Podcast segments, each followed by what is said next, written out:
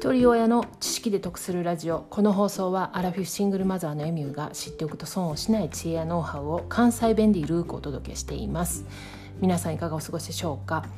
え今日はアメリカの統計会社ギャラップ社が40年にわたって研究したツールストレングスファインダーについてお話したいと思います。私の配信聞いてくださっている方はこのストレングスファインダーについてご存知の方も多いかと思うんですけれども簡単にざっくり説明します。この統計会社ギャラップ社が200万人の成功者へインタビューなどを経て作り出した自分の才能トップ5を知ることができるテストなんですね。でここだけ聞くとなんかありがちな心理テストって思われると思うんですけれども信憑性も説得力も全く違います。無意識に繰り返される思考行動感情のパターンから177問のウェブテストを受けるんですね。で34の資質の中から自分の才能トップ5を知ることができます。例えば明日出かけようってなった時に自分自身がどんな考えで行動をとるか。ある人はあ何着ていこうって思うかもしれへんしまた別の人は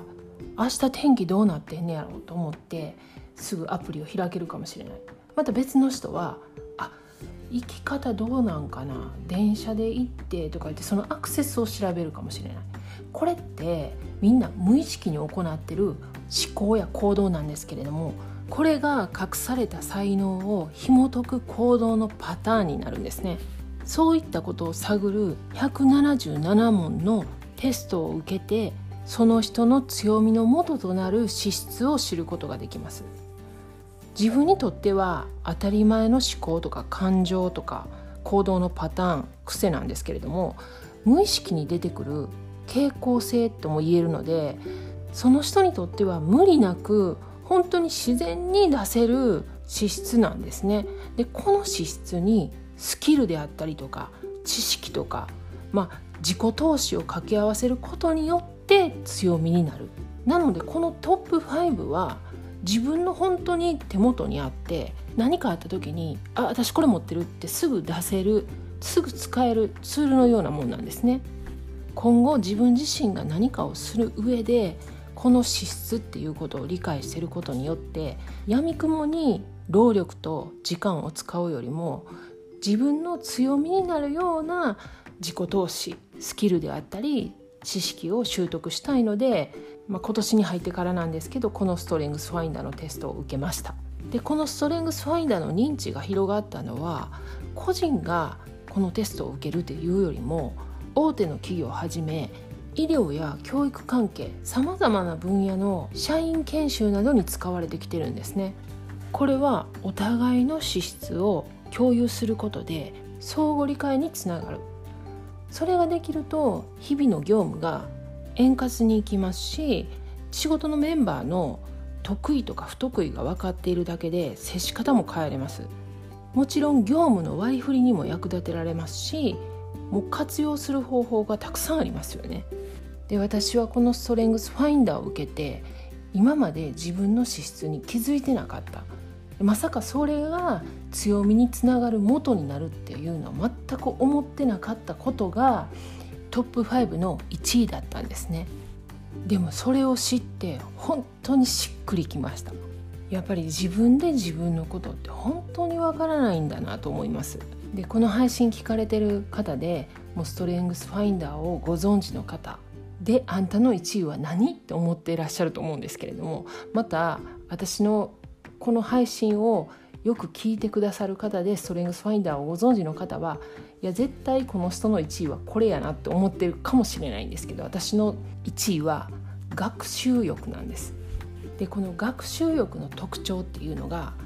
結果関係なく学ぶプロセスが楽しい知らないことにワクワクするこう知らないことが見つかった瞬間やったって思うぐらい新しい知識や体験が大好物。で目的がなくても学習ができる。でなんで勉強するか。知らないことがあるから。で知らないことがあると調べないと気持ちが悪い。でこれ面白いよとか。自分が興味あることをもう周りに伝えたくて仕方がない。もうこれを聞いて全く意義なしと思いました。なんやったらもう1位から5位まで学習欲ちゃうかと思うぐらい腹落ちしたんですよね。でこのストレングスファインダーのテストを受ける方法は2パターンあって1つは直接ギャラップ社のウェブサイトにアクセスしてそこからテストを申し込む方法。でもう一つはストレングスファインダーの書籍があるんですね。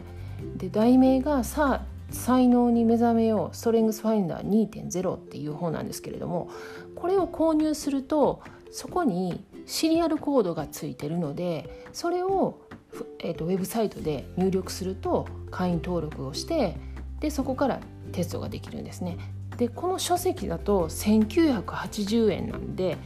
ウェブから直接申し込むよりも360円ほどですかね。安くなります。また概要欄にリンク貼っておきますので興味があれば一度テストしてみてください。でうちの娘ね高校生なんでこれからね進路とかありますよね。で自分のね資質を知ってできるだけそれを強みに変えれるような進路を選択できるようにっていうことで今日テストしてみました。子供は15歳以上であれば177問のテストの内容も問題なく回答ができるので思春期のお子さんとこうやってみても面白いかなと思います。では最後までお聴きいただきありがとうございました。今日も笑顔で。